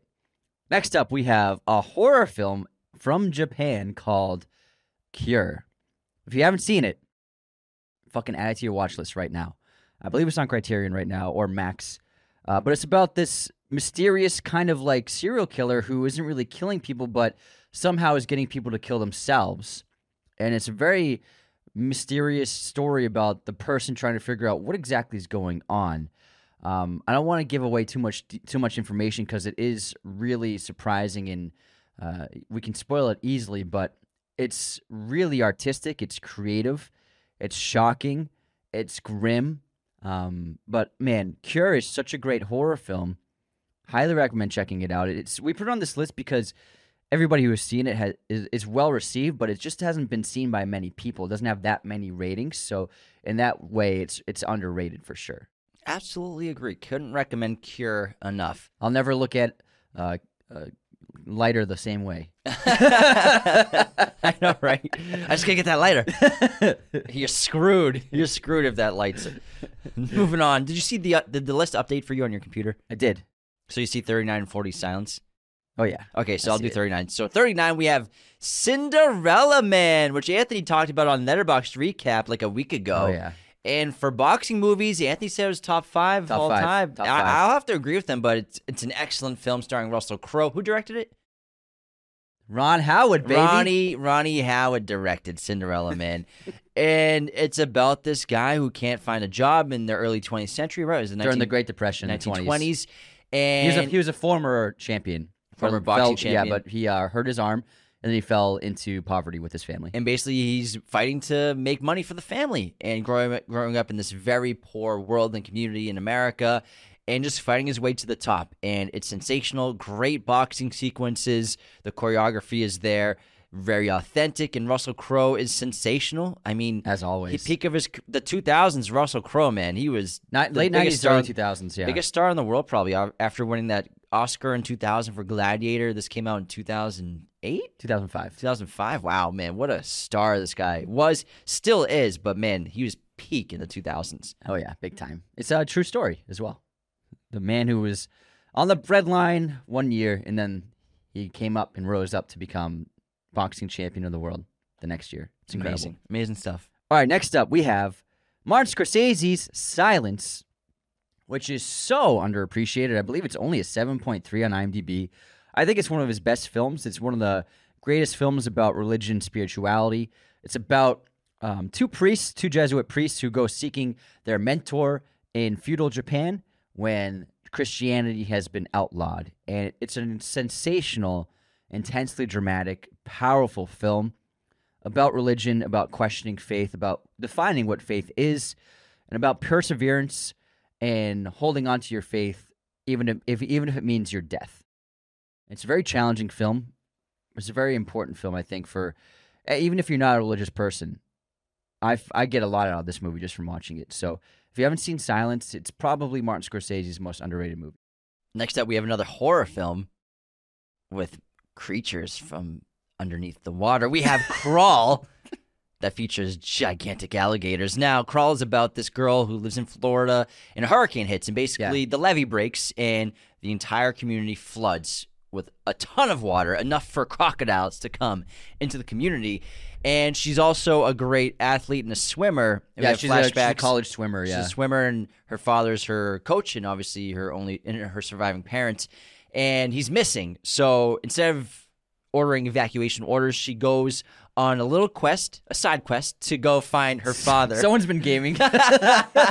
to go just find her father who's missing during this hurricane, while also avoiding and combating alligators that have taken over. this is, I think, the best monster movie made the last several years. That's a good point. Yeah. It's such a good monster movie, and it's it's it's just perfectly done. I think it's it did pretty good at the box office. Nothing special. 90 but- mil. Yeah, yeah, this is very good. Um, it just hasn't. It just wasn't like really talked about since, and I think it really is. It's a perfect movie for what it is. You know, it's not trying to be anything else. It's it's very simple. It's very nitty gritty, bare bones kind of story. But man, they pull it off. It's full of scares, great CGI. The uh, crocodiles look great, or alligators, and, and as well as practical effects as well. There's some really intense scenes. Um, you, the characters are put in crazy situations, and man, it's one of those. It's really one of those edge of your seat movies. It's I think, in my opinion, it's one of the scariest movies made in the last ten years. When I saw this movie, it's it was like getting me. I was like, oh shit, oh shit, oh shit. It was fucking sensational. It's awesome. You recommended to me like you do like dude, watch Crawl. I'm like a movie about alligators. You're like trust me, trust me. I know it sounds silly, but it, it works. It's awesome. it really does work. Next up, we have your turn. You're next.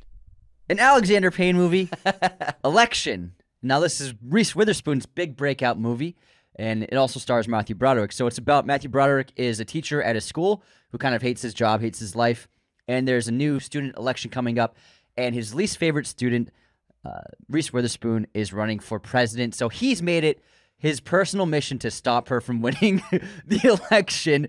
And it, it seems innocent, but it gets very dark. It's it's a great dark comedy. I highly recommend checking it out. Uh, Alexander Payne has made some really great films, most notably The Holdovers this year. Awesome Christmas movie. However, I think Election is his best movie. Wow. It's a great movie, and Reese Witherspoon's phenomenal. yeah, she's awesome as like basically that teacher's pet kind of character. the most annoying Yeah. student imaginable. Yeah, she's great. Like I like when she makes the cookies. Next up, we have our first and only Christopher Nolan movie on this list. Surprisingly, there is, and we believe because this film is insanely divisive. Yeah. Tenet. We love Tenet, and I think it's a misunderstood film that will people will grow to appreciate over the years. For specifically the haters, a lot of y'all listening love Tenet. A lot of y'all maybe put it mid in terms of your list of ranking Tenet, uh, Christopher Nolan's movies, but I've seen a lot of hate for this movie, and I think people just don't quite understand exactly all of the concepts in it. If they don't, they should watch our episode. Yeah, we did a great episode breaking down everything about it. We explained temporal pincers, everything.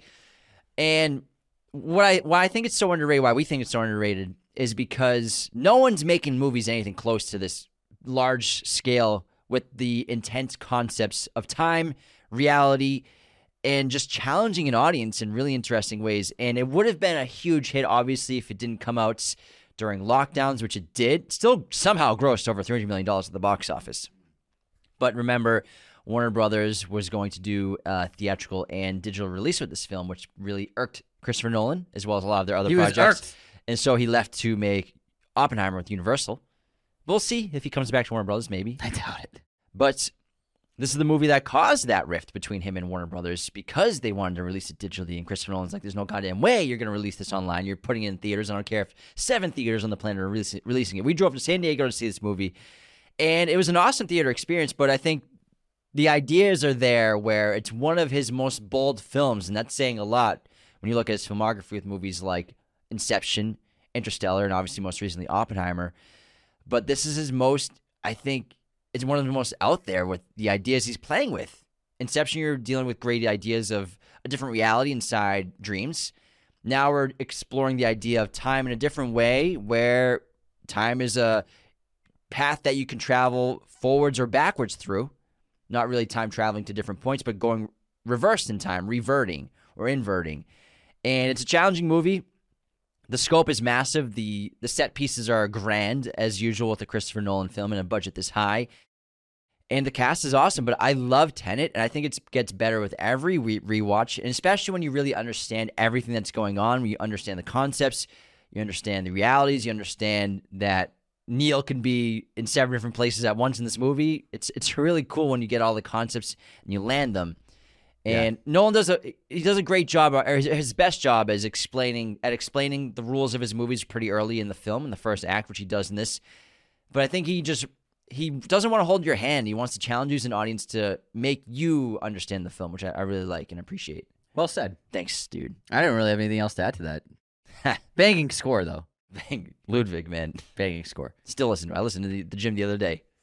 Posterity. man. Freeport, baby. Posterity's great. Next up, we have Under the Skin from Jonathan Glazer, starring Scarlett Johansson. This is a 6.3 on IMDb. Can you believe that? 6.3? 6.3. Now, this is a movie people don't get. This is probably the most underrated movie on the list now that I think about it. It could be. It's a 6.3. Now, this movie, I understand why audience, mainstream general audiences don't like it because it is so unique and so out there.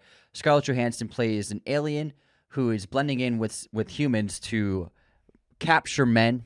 To, I actually don't want to spoil it. I don't want to spoil it. It's crazy. You've never seen a science fiction film like this. It's great sci-fi horror, which is a complicated genre that really is kind of rare nowadays. It's hard to pull off. It used to be, but A24 produced this film, distributed it, and so they've really kind of made their Yes. butter with that Yeah. kind of genre. Yeah, bread and butter with that. Yeah, they eat They that made their up. butter. I got what you're saying, man. James and Cra- James you know, when you talk for two hours straight, some things come out that don't always line Made- up well made with their butter. inside your brain. but Under the Skin is incredible. Scarlett Johansson is phenomenal in the film. It's one of the most shocking movies I've ever seen. It also contains one of the most disturbing things I've ever seen on screen before. You know what I'm talking about. If you watch this movie, you know what I mean. It's there's nothing like it. It was so unique, so original, so brilliant in its concept. Uh, really amazing film by Glazer. Love me a good alien movie, bro. Oh yeah. Next up, we have oh, we have Brick. Oh yeah. What a great pick! This is Rian Johnson's debut, Yep. starring Ryan. I mean Joseph Gordon-Levitt, and they eventually collaborated several times. I believe JGL's in every single one of his movies, even if it's just a voice role. yes. Even in Glass Onion, he's actually he makes the noise of the alarm sound on the Yes, island. yeah. So he technically has a cameo in Yeah. that as well. So He has a voice role in Last Jedi too. yeah, JGL plays this high school student whose girlfriend's body gets found dead after he receives a frantic phone call from her. And his basically path right now and his goal is to discover what happened to her by investigating and infiltrating the high school cliques that he's been avoiding. And basically, it's really interesting to see an investigation film from the perspective of just high school students and discovering the truth behind this mystery as well as some it has some great filmmaking style and elements that Rian Johnson's been putting in all of his film, uh, films obviously but I think in Brick he did a lot of cool things with sort of graphics on screen that I really haven't seen him do since in a lot of ways like he does sometimes text on screen in interesting ways in Brick but it's an awesome mystery great in- It's, investigation it's like a modern noir too. yeah It's fun. It's really cool. It's a cool tone. It's very unique. It has like the noir tone of like a, a detective noir movie from the 50s. Which is a high school student. Yeah, it's great. Next up, we have The Grey from Joe Joe Carnahan, which I actually just watched with mom a couple weeks ago, and she loved it. Yeah, we talked about it on Letterboxd recap. So we so one night we watched the Truman Show, and she fell asleep. I was like, "Fuck!" She didn't like it. I was like, "Did you like it?" She was like, "Oh yeah, yeah, it was that was good." And then the next night we watched The Grey, and it ended, and she was like, "Oh my god, that was so good." the Grey is that good. It's visceral. It's gritty. It's raw. It's awesome. It's violent. It's gory. It's scary. Just like Crawl, it's a good monster movie in terms of the wolves being the monsters. I love the film. Great stakes. Uh, awesome filmmaking for what it is. And Liam Neeson really commands the screen like he often does. Great cast, too. The supporting actors are fantastic. And I really like The Grey. It's a fucking solid action movie. Like, it just works on every level. It really shows the revelation of the food chain once humans are out in the wild, away Yeah. from protection, shelter, and weaponry, and how they are just immediately prey. And it's very similar trajectory of sort of a Jaws like structure, Sure. as well as we talked about this with the movie 65. How 65, all they got to do is just follow the Greys beat for beat. Just crash land with a group of survivors instead of just two. You got a perfect movie. The Grey's awesome and a terrific ending. And I had no idea there's actually a post credit scene that shows what happened between Liam Neeson and the final wolf. And it's They pretty great. friends. he just they run the Iditarod together. Oh, that's a good one. And Next up at number 47, we have a Ridley Scott film, the first on the list, I believe. Yes. We believe his most underrated film, which is pretty recent as well. The Last Duel. We've talked about it on the show multiple times. We did an episode on it last two years ago when it came out, starring Matt Damon, Adam Driver, and Jodie Comer. This is a sensational film, directed and, acted from a terrific script, written by Ben, Matt, as well as I always forget her name. Set yourself up, man. I know I did. I was like, I'll remember it as I'm saying it. Nope. What's her name? I can Google it. Yeah, Google it. me IMDb it. Crap it, crap, crap. From the perspective of three different characters, in a way, it's a triptych story where we have kind of three acts that blend together to a finale, but each act Nicole Holofcener. Hull Center. Matt Damon, Ben Affleck, and Nicole Hull Center wrote this film, and each act basically is a perspective of a different character. Whether we have John de Carrouges, we have Jodie Comer's character, as well as Adam Driver's character. All each version of the story is told from their perspective until we get the truth, which is Jodie Comer's character's story in the third act. But each character's perspective shifts the actions of the characters, shifts the dialogue, as well as the perspective of what they perceive to be reality and truth until we finally learn the real reality of what happened in the third act. And it's excellent, excellent acting, writing, production design, and some intense action sequences and brutal gore. It's also very funny. It is. And the trailer marketing was so misleading because it didn't show any of the humor. Yeah. This movie's it can be laugh out loud, especially with Ben Affleck's character. All right, next up we have a Ben Stiller movie, The Cable Guy, starring Jim Carrey. What a pick. I think it's one of the just like the most unappreciated comedies of all time. Yeah. Jim Carrey's performance is one of his best. It really is. He's just fucking doing it. He's like got that lisp. He's like yeah, hilarious. yeah, the lisp. And, oh my! It's about this man who he's a kind of a passive guy played by Ben Stiller who, you know, inadvertently and kind of reluctantly befriends his cable guy. Matthew Broderick. Sorry, Matthew Broderick. Matthew Broderick. Math, not Matthew Broderick. Matthew. I just love Ben so much. ben directed it. Yeah. Um, and then he begins learning that this cable guy is fucking psycho, and he begins trying to control and destroy his life in various ways. It is so good. It's unpredictable. It's wild. It's out there. It's so weird too. It's the one of the weirdest movies ever made, but in a good way. And I just I think the cable guy is so fucking special. in a way, the cable guy is basically trying to replace him in his life. He's trying to take his Yeah, life from him. He's trying to take his family away. He's His trying to take his girl. It's it's pretty ridiculous, but it's very funny. Yeah. It is, but the stakes get intense.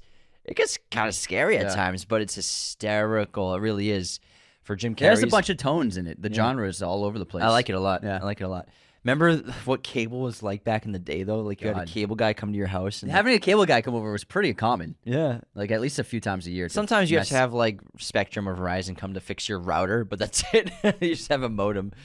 Moving on to number 49, we have another Joseph Gordon Levitt film called The Lookout. This came out before 500 Days of Summer, I believe. Yeah, I think it was 2007. He's still very 2006. young, and he plays this character who was once a hockey star at high school, and then him and his buddies go out. Are they drunk driving or they're just driving recklessly? It was uh 2007. Yeah, it was a drunk driving, and he was um. and they get in a car crash, and he gets a traumatic brain injury, a TBI, and he's never the same, and he can't really function completely in society without the help of basically sort of like a mentor kind of character played by Jeff Daniels, who's also whose character is also blind in the film, so they kind of help each other in their lives, and they have a relationship where they're you know they want to start a, a diner together. They have a great menu because they're sick of all he's sick of all the food they eat at, the diner they go to, and then Joseph Gordon-Levitt, who works at, janitorially at a bank. Is approached by a former friend of his or friend of a friend he went to school. With him. Yeah. yeah. who wants to rob the bank and basically asks Joseph Gordon-Levitt's character to be the lookout during the robbery. Yeah, but things go wrong, and it's a really interesting performance from Joseph Gordon-Levitt. It's something that really put him on my radar uh, because 2007 was a long time ago. It was, it was a big leading role for him in Hollywood because then he did 500, then he did Inception. But The Lookout was really instrumental to his career going forward as a I have the money. I have the power. Yeah, yeah, it's great. Yeah. And um, Jeff Daniels has a great supporting role in it too, as his blind roommate. Yeah, that's what I said I earlier. Oh, did you? so I was looking up the uh, the date. He's like looking up Postmates while I'm talking. I, well, it's Cyber Monday, bro. I'm looking up deals. Banana Republic, baby. All right. If you haven't seen The Lookout, great movie.